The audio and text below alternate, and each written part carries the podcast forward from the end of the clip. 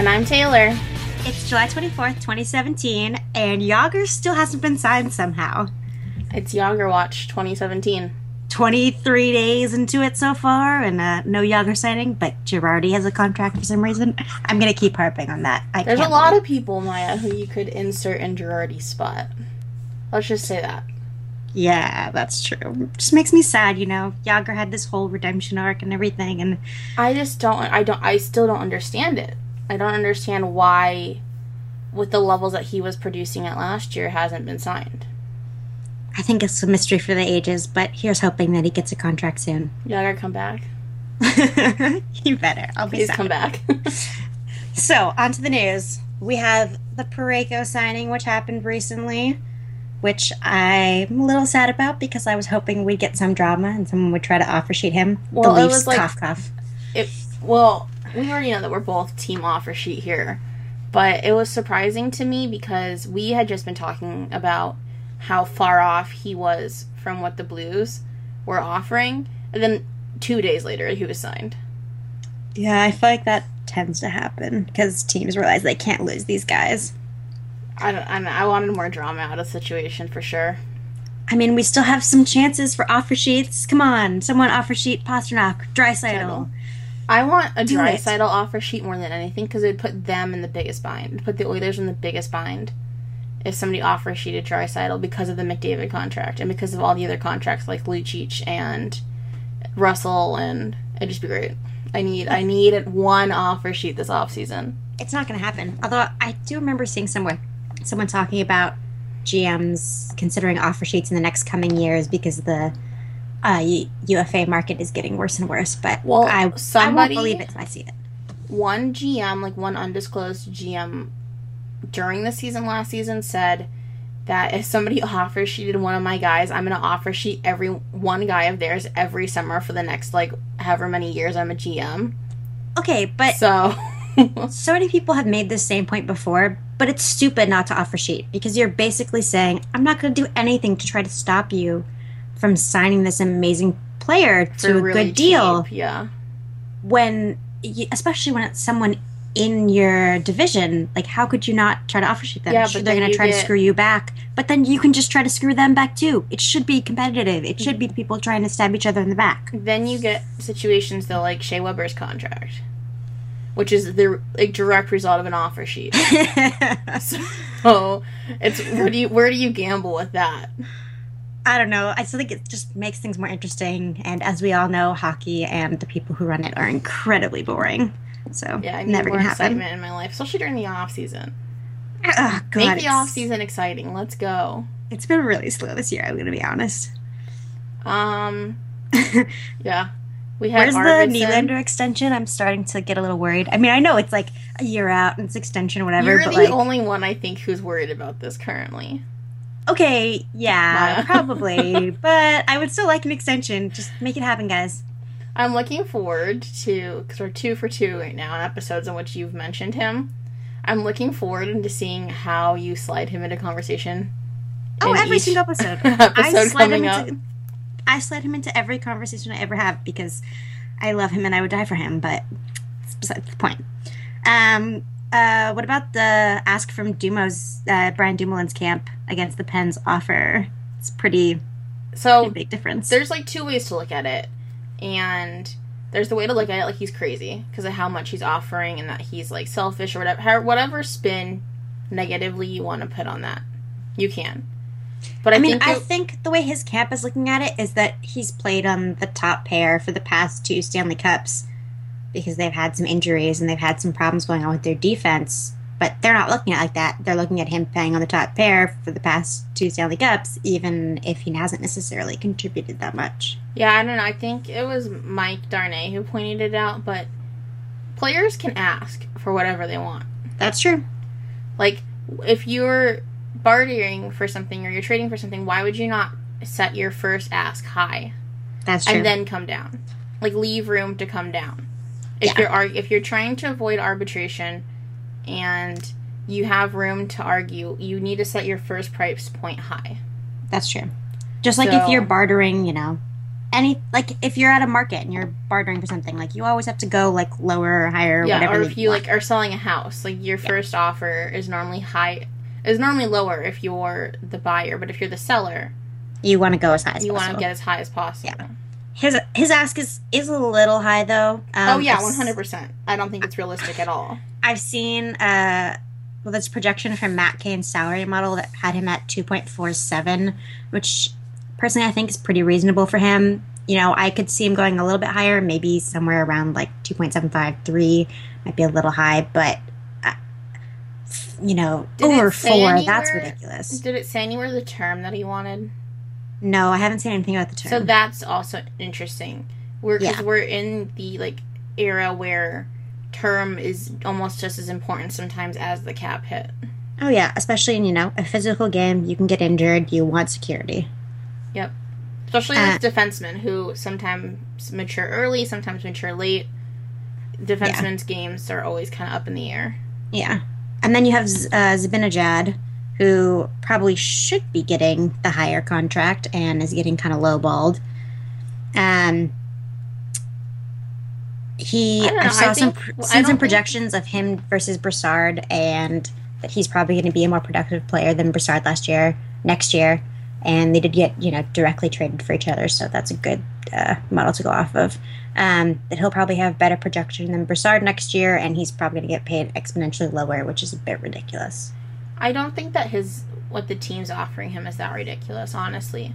No, I think it's solid, but They're about so like the team's offering him roughly 4.1 million and he's asking for about 5.35 but that's about a million apart and i don't think that 4.1 is unrealistic no, I could, you know, if he's like really wants more, I would definitely fork over like 4.5 for yeah him. because and what's not helping his case is like his season last season was 56 games instead of the full 82 But, he still had good production in the 56. yeah but so but still you can as the team you can argue though like you, we could have seen a dip in production or more fluctuation with a longer season so it's not like the Senators really have like anybody else though, so.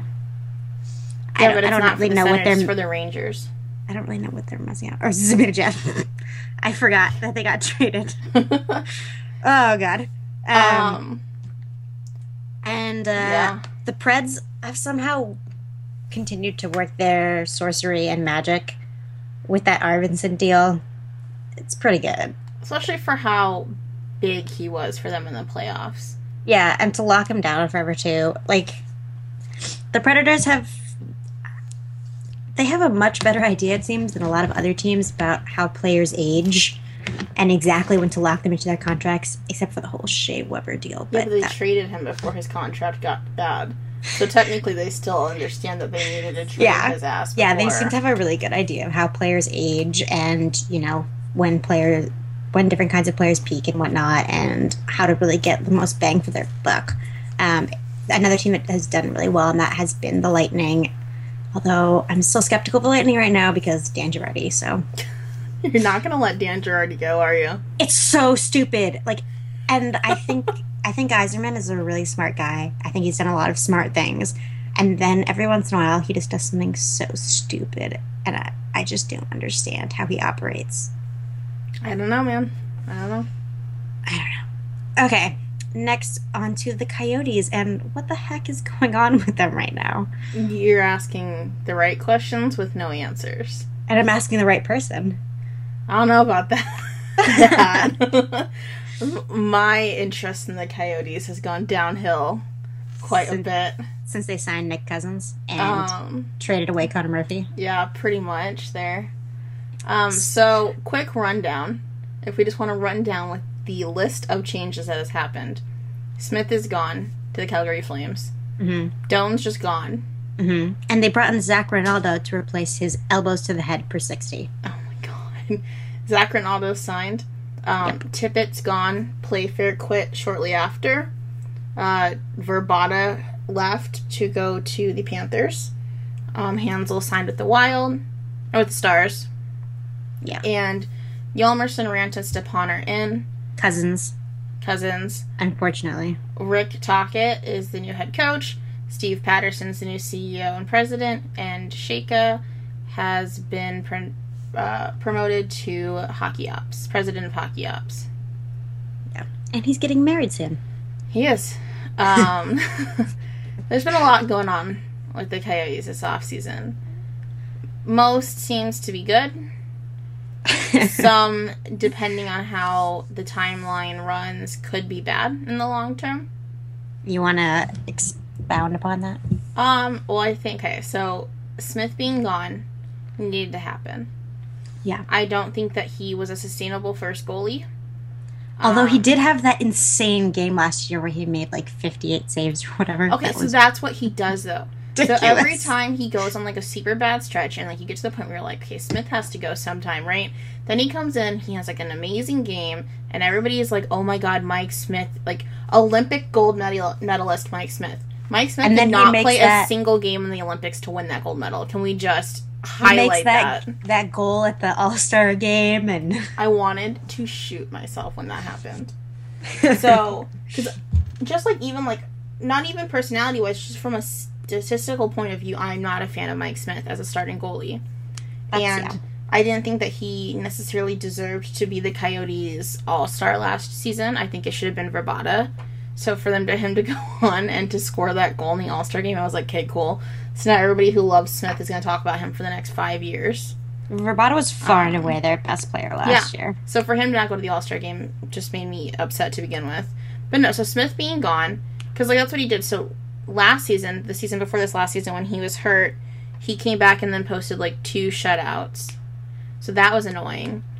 So like he has good swings. Like he's been a good goalie in swings. I mean, he took them to the 2012 finals, or uh, Western Conference finals I always but- forget that happened. he's just not like con- since then he's like just not consistent so i don't know what calgary thinks they're getting in him that's for them to figure out They think they're getting a guy who made the 58 saves in a game.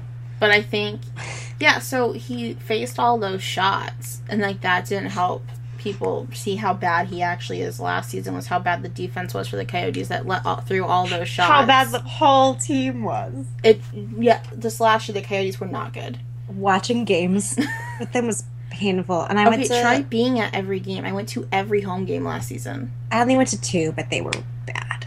Um. So, but yeah. So Smith out. Uh, Antti Raanta coming in. Huge upgrade. Uh, Yeah. Really excited to see what he can do. Really Hopefully, he's going to be the have- starter everyone thinks he is. I'm pretty sure he's going to be the starter. Uh, Domingue had some confidence issues and some really unsteady, un- inconsistent play last season. So I think unless he like drastically increases and hits every single one of his starts that he gets this next season, I don't think that he'll be a starter. Yeah. Uh, Doan's gone.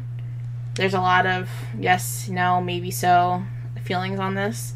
Personally, from my opinion, I think it was a good hockey move. I think it needed to happen. I agree with you. I you. think at some point, here's my. It's not like they're a team that's doing really well. It's not like the Coyotes have a solidified place in Arizona that obviously they're never going to go anywhere. They're not the Blackhawks where like Chicago loves them. It like you have to at some point. It's like pruning the bush to make the bush grow again, where you have to like cut off the dead leaves in order for the flowers to grow.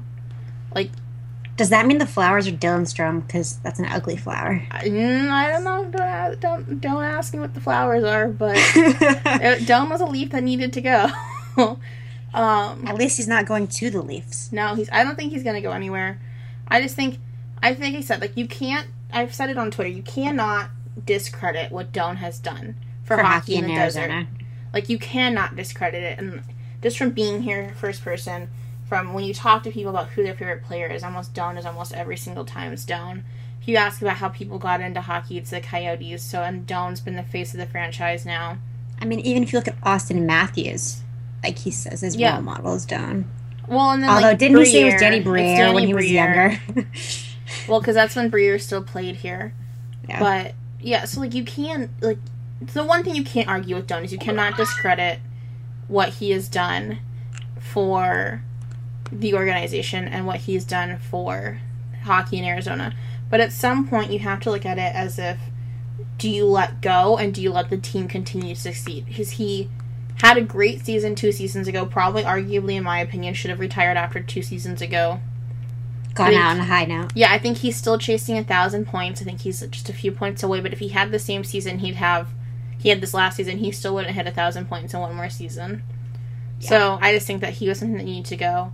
Um, I think his departure though, and then ultimately uh, Murphy's departure led to Tippett being gone, Yeah, which I also think was a change that needed to happen. I think so as well. I think know, at some point when things. I know that I yeah. had heard that a lot of the young guys didn't really get along with Tippett, and that he'd been having issues with front office staff as well. So I think it was just a long time coming. it was just like weird because so in the span of like the the past like season and a half, Tippett got more power when Maloney was fired, and got more power there, and then went on to coach Team North America and did Mhm. fine with them, but then came back and had trouble with the younger players here. Mhm. So I don't know, but I think it was a change that needed to be made. Playfair I think left because Tippett was gone. hmm Um, I think Vrbata leaving was kind of sucky. Like, I would have preferred to have. I don't because the veteran on the team now, if I'm doing math correctly, is Goligoski, Yeah, I think so. and then maybe Brad Richardson. Yeah. So, with that, I think that Vrbata would have been a good veteran presence in the sense that he was still producing really consistently. He was the highest producing member of the team last season, and he still had that like offensive drive that would have helped the younger kids. And then Hjalmarsson, Raanta, Stepan, obviously all great additions. I think nobody can argue that they added value. I think it's going to come down to. I don't think that the Raanta Stepan trade is going to be a loss for the Coyotes in any way. They lost DeAngelo, which I don't think was a huge loss, unless he t- somehow turns into like a top three defenseman league. And I don't stops think it's a being huge- a racist. That too. That is also an issue. Um, so unless that happens, I don't think it's going to be a huge loss for them. Hjalmarsson, I guess, if Hjalmarsson continues to produce at the level that he does and does it for a few more years, great. If he doesn't and he has a decline and Murphy succeeds in Chicago, then that's a trade I think that can be questioned because I don't think that Murphy ever got a full, a fair shot here. So we'll see. That's like a trade that I think you have to wait and see. Um, and then yeah, Tocchet coach. Don't know how to feel about that yet. I have to wait to see how the system works. Um, Patterson, CEO, president, is just important because he was ASU's athletic director and is known for getting arenas built and funded, and that's probably why they brought him on as the CEO and president. Yep. Yep. Absolutely. And yeah, Okay. that's my breakdown of what the heck is So we're going on still with the not exactly sure what they're doing, but think they're moving in a positive Yeah, direction. Yeah, we will see. Um, to go back to last week, we had a conversation about the CWHL and the expansion in China. Some more Um, information has come up about that. Yeah, some information came up. So they had said that there was going to be a second team in China. Then there was no post about it from the official CWHL account. Then there was a tweet. Then it was deleted. Then there was Yeah, people. it was deleted. That when I remember when I texted you and I was like, "Yo, that tweet's deleted." I mean, it was just after we had just recorded. Yeah. Um, it had. So finally, some more information came out from Joe Pack, who's at Joe Pack, P A C K, on Twitter. Um, he said that he and Hannah Be- Bevis from the Ice Garden had a chat with the CWHL League Source. Um, and they heard that there is going to be a new lengthened schedule for the CWHL, uh, a 28 game schedule that includes two Chinese teams. Um, each North American team will play four games in China. Uh, the teams will travel to China for nine days over two weekends to play these games.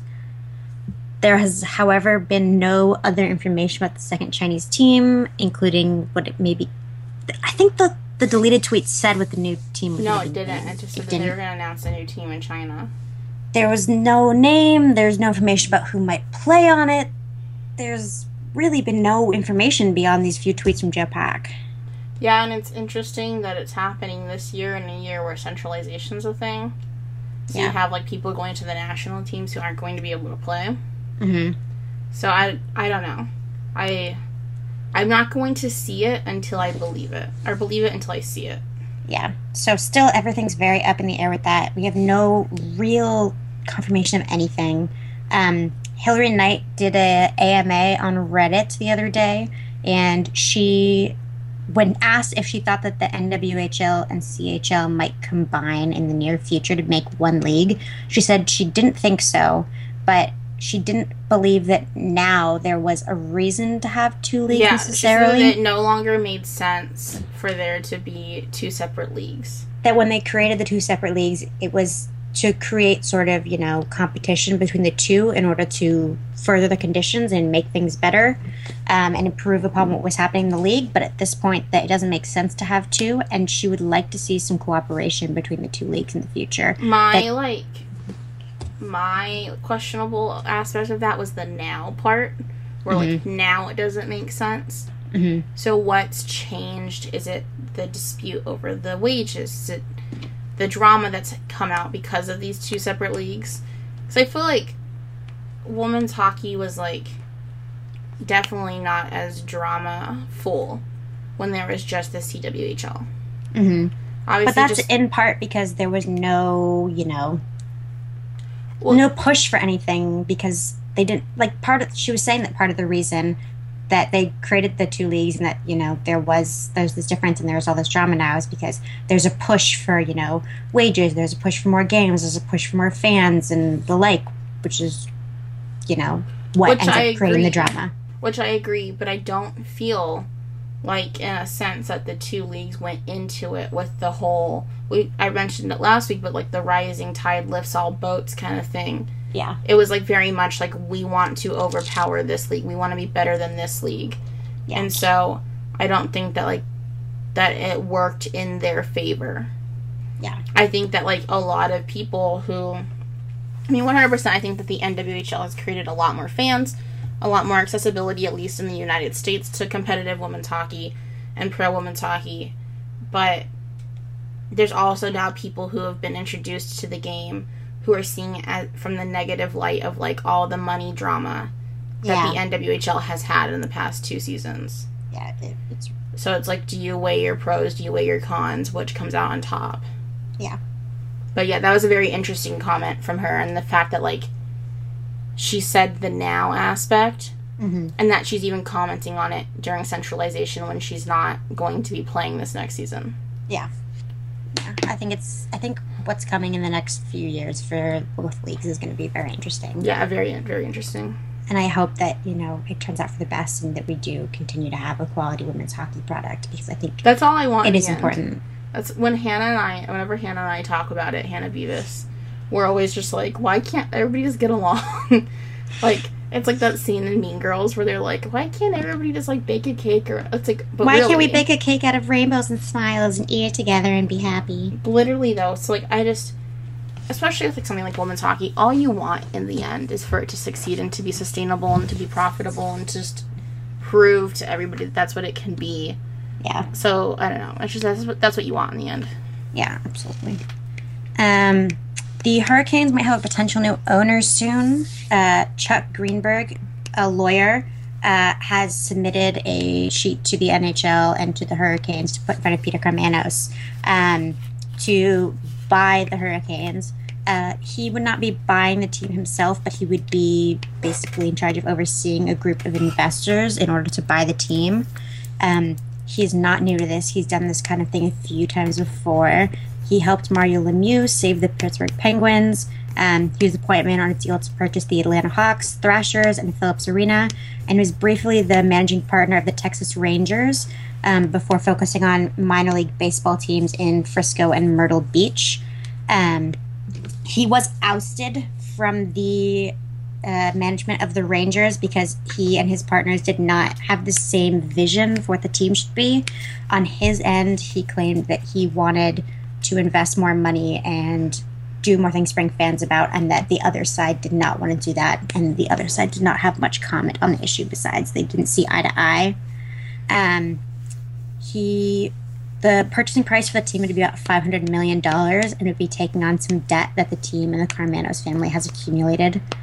Um, and so far, everyone who's reported on it, everyone who's talked about it, and most of the opinions on it have been that he would be pretty good for the Hurricanes. Um, one of the issues that the Hurricanes have is they have a small fan base, and the fan base they do have is very loyal and very rabid. But they do have a small fan base. It is, you know, a non traditional market, and things have diminished over time as the team has not been very good. Um, there's not a lot of community interests, and one of the things that Greenberg is very good at is fan engagement, fan involvement, and you know, really reaching out to the community. Um, there's a story that at the park for the Frisco Rough Riders, he basically went to the fans and said, "If you could have anything in this uh, stadium, what would it be?" And they said they wanted a lazy river, so he made a lazy river, which seems ridiculous, but it's what the fans asked for. It's what he brought in, and he's had great success with the Frisco Riders in bringing in more fans for them. Um, the Bolts are another uh, non-traditional market team that have had a lot of. They have had a lot of success, and part of the reason for their success is that they're very involved in the community. They have charity events, street hockey, all sorts of things to reach out for the to the fans and bring them in and make them feel like they really are part of the Tampa Bay community. And hopefully, this is what Greenberg could do in Raleigh, um, as he does not plan to move the team, which everyone is very thankful for. Um, and I just, I don't want to see that city lose their team because I know a lot of uh, Hurricanes fans and they really love that team and they love that city. And it's so interesting to have this kind of southern non-traditional brand of hockey where you have tailgating before games and you know similar to how nashville does their kind of thing. Honestly i don't like seeing any place lose their hockey like regardless of if i like the team or like the market like a place losing their hockey team in a sense is like a failure of hockey. Yeah. Because it means that there's not enough people there who support it that they we could like that they couldn't get enough support they couldn't draw enough fans and i feel like that just like is a failure of hockey. So like regardless of where it is i'd like to see any market thrive enough to be able to stay there. Yeah. and raleigh is an up and coming city. There are some tech companies moving there. There's more people moving in.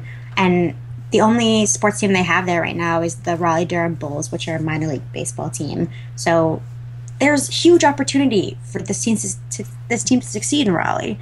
It just needs to be taken advantage of and the community needs to be brought into it and made to feel like they're part of the team's you know success. And so maybe this will this it's a lot of work to, i really hope it will because i know chuck greenberg really cares about the fans and he plans to move into raleigh which is something peter Karmanos never did and it never really seemed like peter Karmanos cared about the community or the fans. So hopefully this will really revitalize the team and their fan base and it'll be really good for really good for uh, revitalizing the team in general. Cool. i'm excited for it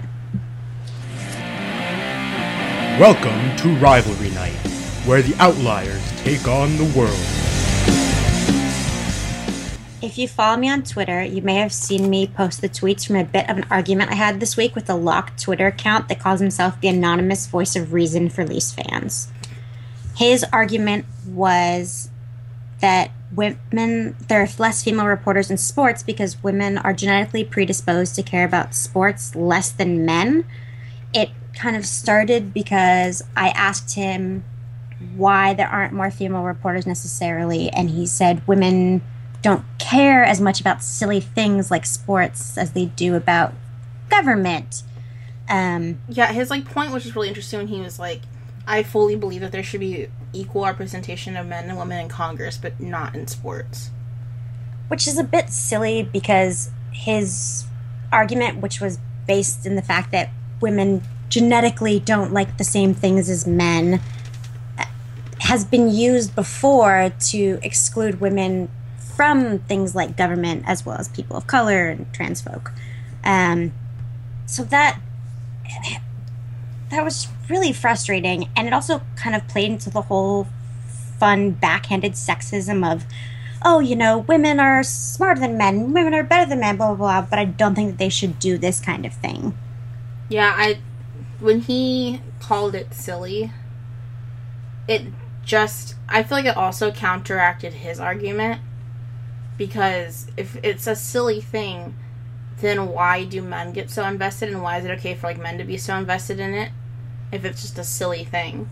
Yeah, like, and that's exactly where the backhanded kind of sex. Yeah, like you can't be like, "Oh, sports are a silly thing," which means that women can't be involved in it.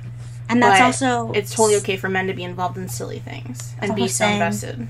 That's also saying that you know women's interests are never called silly Like, he was saying that women are more disposed to care about things like fashion, when often women who do care about things like fashion and makeup or, you know, boy bands or whatever are called silly all the time. So that argument in and of itself is so Yeah, often like because often when like women are because just in general, so like in show business, like in camera and like makeup, like men wear makeup, but it takes a significantly more like larger amount of time for women to get ready and more makeup for women to like presentable for television. So like for them, people like it just gets called silly, but it's what happens. So why is something that I just don't? I just, the fact that they called it a silly thing made me really angry, especially as somebody who like has decided to spend her life in sports and go to school, and I've spent now three and a half years going to school for it, just to hear, oh well, it's too much. It's like too much of a silly thing for you. You can't. You shouldn't be involved, and it's just stupid. Yeah. And when I asked him more about his genetics argument, he said, well, he's raising two children, and his son is more invested in sports than his daughter is, which It's Like- cultural. is, first of all, cultural, and one example does not, you know, show anything. I mean, I care about sports a lot. My brother does not care about sports. My dad does not care about sports. But Like- so like even so like with like raising two children and being like my son and I'm not even saying like him necessarily, just an example of like if somebody had a son and a daughter. You can't be like my son is more into sports and then along the way you've only offered him sports toys or sports clothes or things like that. Because even like back when mcdonald's used to have like very like gender like reserved toys it was always like athletes for the boys like athlete action figures or cars and there was always like barbie dolls for the girls.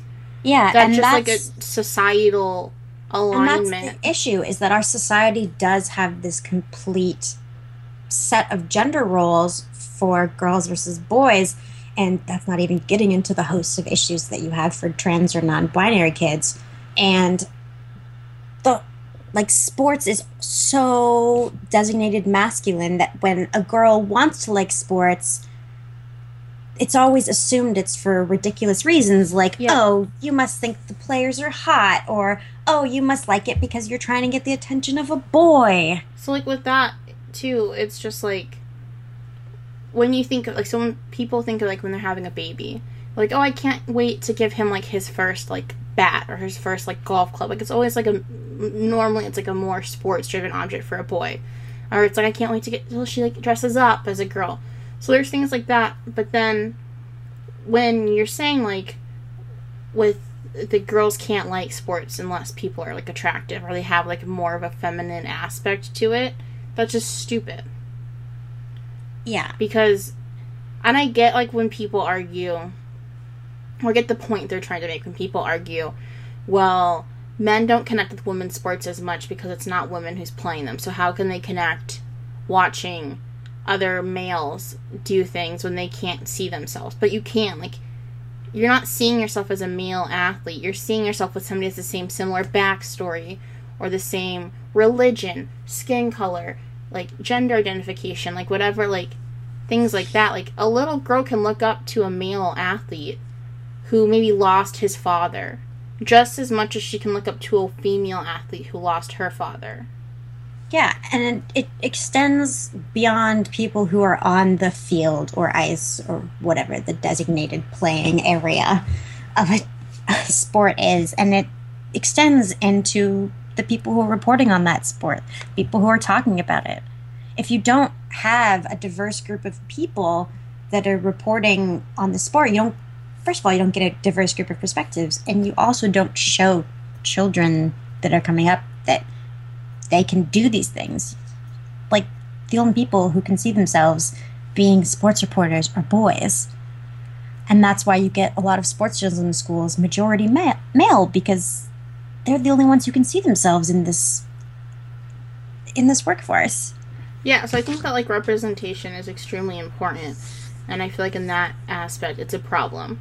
Where like not as diverse of a group is represented, like represented, but I s- still think that like it's unfair to give women or young girls or whatever stage of life the opportunity to connect with males and male athletes and like still engage in the game instead of calling it silly things that women shouldn't care about. hmm I just I I don't know. It just it's just stupid and I feel like personally I don't think that anything should be gender aligned.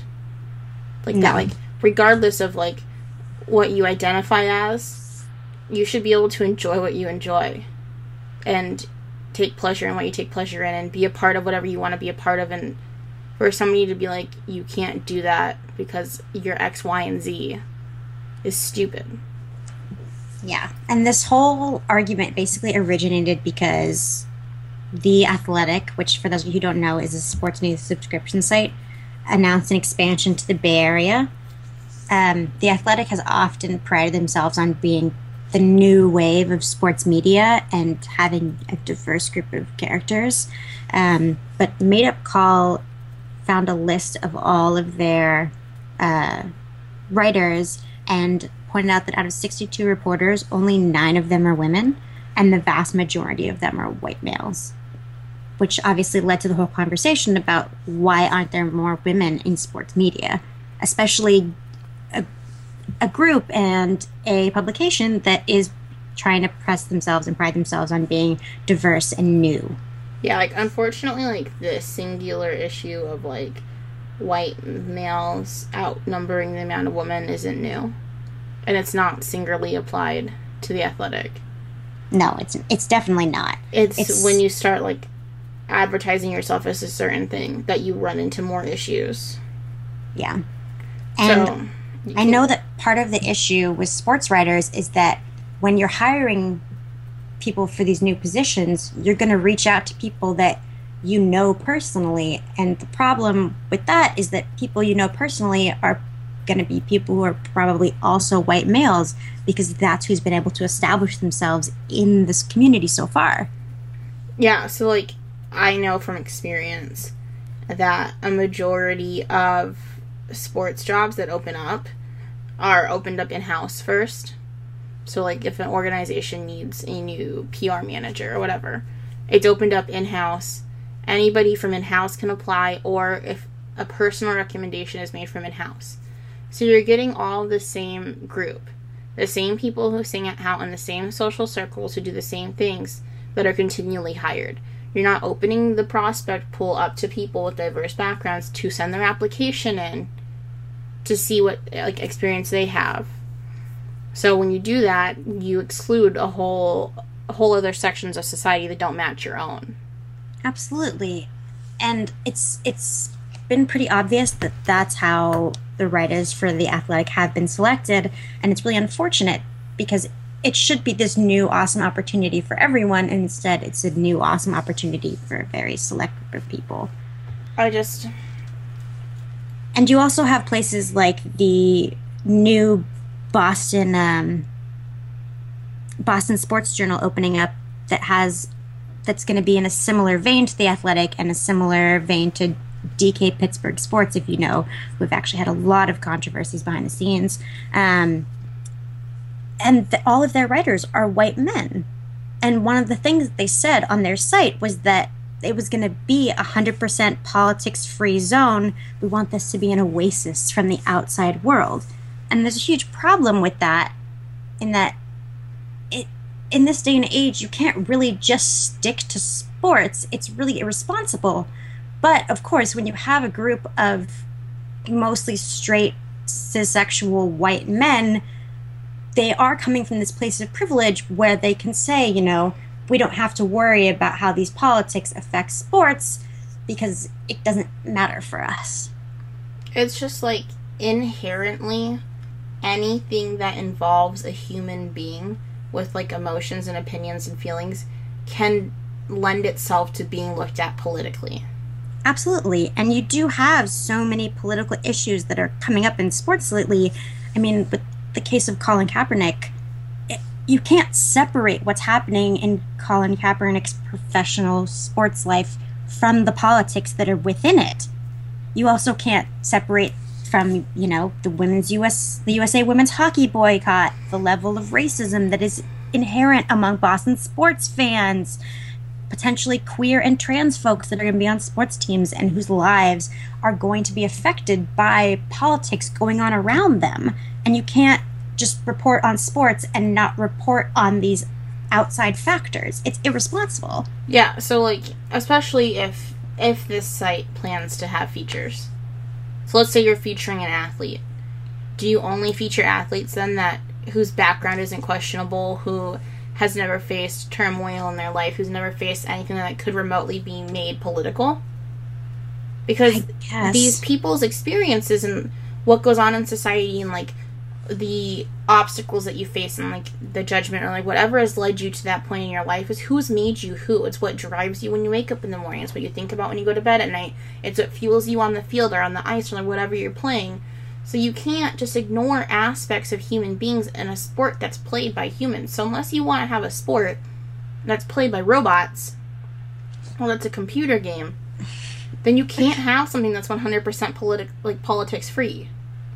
Yeah, and by bringing in a more diverse staff and trying to bring in more diverse opinions, you're opening yourself up to having a much better possibility of properly covering these sports because you do have people who know what's going on and you do have people who've had, you know, maybe shared experiences rather than the continual typical straight cis white male. And like so like kind of like jumping off of this and going back a little bit to women working in sports I can't tell you how often, as a woman who's worked in professional male sports, how often you hear like, "Oh, well, like she hasn't played." Like I hate that she hasn't, or he or she hasn't played the game.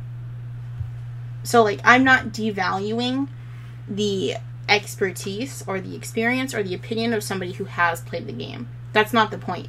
I 100% think that somebody who has played the sport brings a perfect like a unique viewpoint and lens to something that other people cannot. But that's also the same for people who have not played the sport, also bring their own unique viewpoints and lenses to view the game through. Yeah. So, like, so you have somebody who's played the game who can be so focused on, like, the game issues, who doesn't think to look outside the box and, like, look at profiles. Like, one of the most popular pieces of sports media are profiles and features or whatever, where you get to know, especially now in this day and age where we're more embracing the personality of players. So maybe somebody who plays the game doesn't look at that aspect more, but somebody who hasn't played the game has more of a viewpoint of a personal, like a personal aspect, where they get to know these players more. And so, like to say that like women can't cover things or people who play the game can't cover things is just doing a disservice to the sports media industry as a whole. Absolutely. I just, I just, it just blows my mind when people are like, women can't cover X, Y, and Z sport because I mean, they, they can. It all, it all honestly just goes back to basic, abhorrent sexism, and like, it's so infuriating. Honestly, I just, it's just frustrating because like most of the people that I've met in sports are women who do amazing jobs. Like Catherine Silverman, who's one of my best friends, does an amazing job of covering hockey. She's a woman, she's a mother.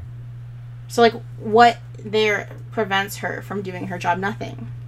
Or what about Jashvina Shah, who's been an amazing college hockey great. reporter? She's honestly, in my opinion, the best college hockey reporter. She's amazing. And she constantly has talked about the problems she's faced, not only as a woman, but a woman of color trying to cover this sport. And it, like situations like hers makes me. So, I know Jashvina. I've met Jashvina. Like situations like hers make me so angry because you have such an amazing person who just wants to do something that they love. That's not hurting people. That's actually adding quality. And who's so good at it. Yeah, and she's adding quality to this larger aspect that as a society, everything always needs to have better quality, and she's there trying to provide this better quality. She has a passion for college sports, like almost like no other that I've ever seen for college hockey, and just to hear the things that she's gone through, the things that she struggled with, just like frustrates me.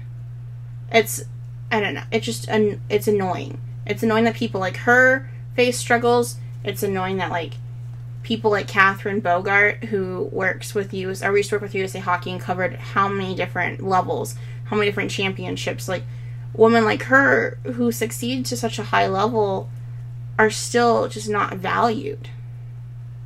And I don't get it. I just physically don't understand. We could go on about this forever about how frustrated we are, but unfortunately, we do have to wrap up at some point.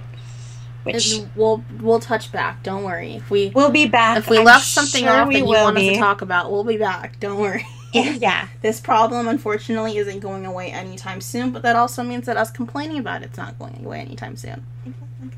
And so, for our reading list this week, in keeping with what we've discussed, we are doing two pieces by women. Taylor, do you want to go first? Sure. My piece is um, from Kate on Twitter. Her username is at KNE underscore 14. Um, Kate, we asked your permission to include this this week, and we really want to thank you for letting us. Uh, she wrote an article called Girls Will Be Girls, and I'm just going to read you just the first few lines because I don't even think I need to read a whole paragraph for you to understand like how impactful this piece can be. And it says, "Woman, they're just like us. They breathe the same air, walk the same streets, and believe it or not, cheer for the same sports teams as you do." So, just kind of like that theme. It's about how she views women fitting in sports as fans and even like professionally and so I think it's just a really good read in light, and it came out this week in light of everything that's been happening. Um, no, she just reposted it this week. She just reposted it this week. Okay, well, so it first got my attention this week, but it just is really timely, and I think that it's a good read for everybody. I think you all enjoy it, and I think that it's nice to send some love Kate's way because she did a really good job summarizing her thoughts and a lot of the same thoughts that I've had personally too. So Absolutely. My piece this week is actually a documentary, which I will link, uh, put a YouTube link to so you can watch if you would like. It's called When Football Banned Women. Um, after the First World War in the UK, there was a huge women's soccer league in the UK. Basically, what happened is the women would be working in factories making ammunitions, and those factories would have women's sports, te- women's soccer teams, and they would play against each other. Um, it was super popular. There were totally sold out games. There was women that became legends from this. It is amazing. And then shortly after that, the game was banned, partially because feeding into that great age old stereotype that the game was too rough for women, that they were too dainty and it wasn't, you know, appropriate. But also, what was said was that not all the proceeds from the game went to charity which is what it was supposedly set up for in the beginning, but actually it was because the Football Association in the UK wanted the money and the attention to go to the men's game rather than the women's game. So there was a ban for 50 years in uh, the UK on women's professional soccer. And the ban obviously completely set back the game in the UK, and now they're having a hard time developing it. And this documentary is just amazing because it talks to a, some professional women's players, it talks to some youth players, and they all just talk about, you know, when they were growing up and they were playing soccer, they were ashamed to talk about the fact that they played soccer because it was so looked down upon.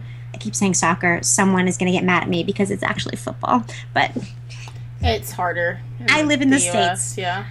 Um, and it's just a really interesting look at you know where the sport might have been and what may have come of the game if it wasn't for the ban.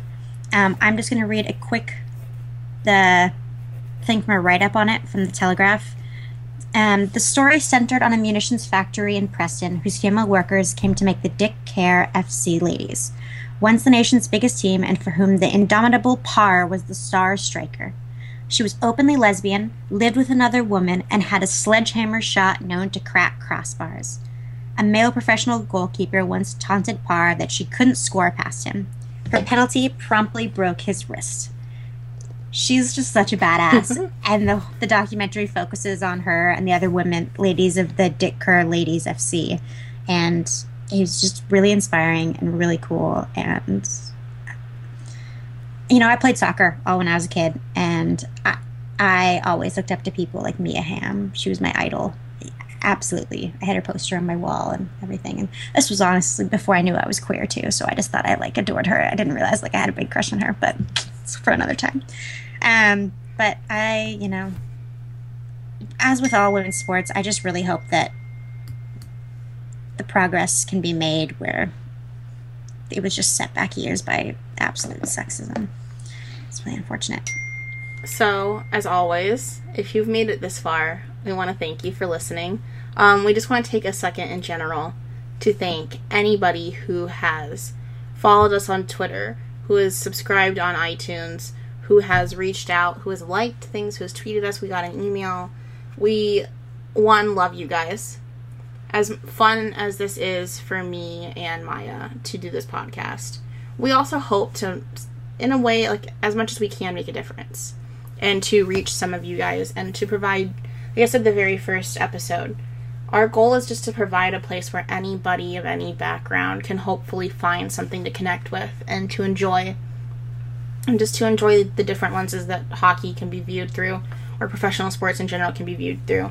So we wanted to take a second, and I think both of us were very floored by the amount of support that we received in the first week from one episode. Um, Yeah, we love you guys. so yeah, we just want to thank you if you've listened to Um, anything or if you tweeted us, we've heard you, we've seen you. To hear, I think for me the biggest thing was to hear how many people already are so excited to hear uh, our opinions, but then to also have connected in some way with what, something that we've said or who we are has just been great and unbelievable. Absolutely. And for everyone who's reached out to me about getting the podcast on different platforms, I'm working on it. Some of them take a while, and some of them cost to post on, which unfortunately we cannot do at the moment. Yeah, so we're trying our best. So right now we're on iTunes and SoundCloud. And I'm working on getting us on a few other platforms, but some of them take a while to approve, and we can't get on the paid ones, unfortunately, because we are doing all this out of our own pockets at the moment. So we yeah, don't so have the. if to do that. you have any questions, comments, concerns, want to continue to reach out, Please um, do. We're available on Twitter. We have an email linked, and you can always leave us a review on iTunes or comment on SoundCloud. Absolutely. And now to wrap up, we have our real or fake headlines. Are you ready, Taylor? Got some good ones. Yeah, let's go. Boston Bruins. What is the plan moving forward? That has to be real. It is real. Woo! iSports Web. It, it is real. It is real. Okay. Is Colton Parayko's contract holding his team back? This is real. No. Really. It's from Hockey Tweetbot. It's cynical enough that mainstream hockey media is going to write that in like two days. He just got the contract though, like a little soon. Somebody's going to write it. I can bet, guarantee you somebody's going to be like, oh, I need something to write. It's in the middle of the off season. Let's write about how X player can ruin X team with X contract. okay. Shero lays his reputation on Hischier. Real. It is real. It's 518 Sports. Hope it works out for him. So I'm two for one, or two for three right now. Okay. The Arizona Coyotes could be deceptive this year, according to Wayne Gretzky. False. And you're right, it is fake. I almost said real, and then I was like, "Why is Wayne like why is Gretzky touching the Coyotes again?" And then I got a little concerned. He loves to talk about things that he doesn't actually have any place talking about. I mean, he ran them into bankruptcy. You can talk about that. Fair enough. Okay, guys, thanks for listening this week. Uh, continue to send us stuff. We love all you for the support. Thank you so much, and we'll see you next week. Bye. Bye. Follow the podcast on Twitter at We Are Outliers, and follow the girls at Home Nada Hotel and at Taylor Sedona. Don't forget about the Outliers.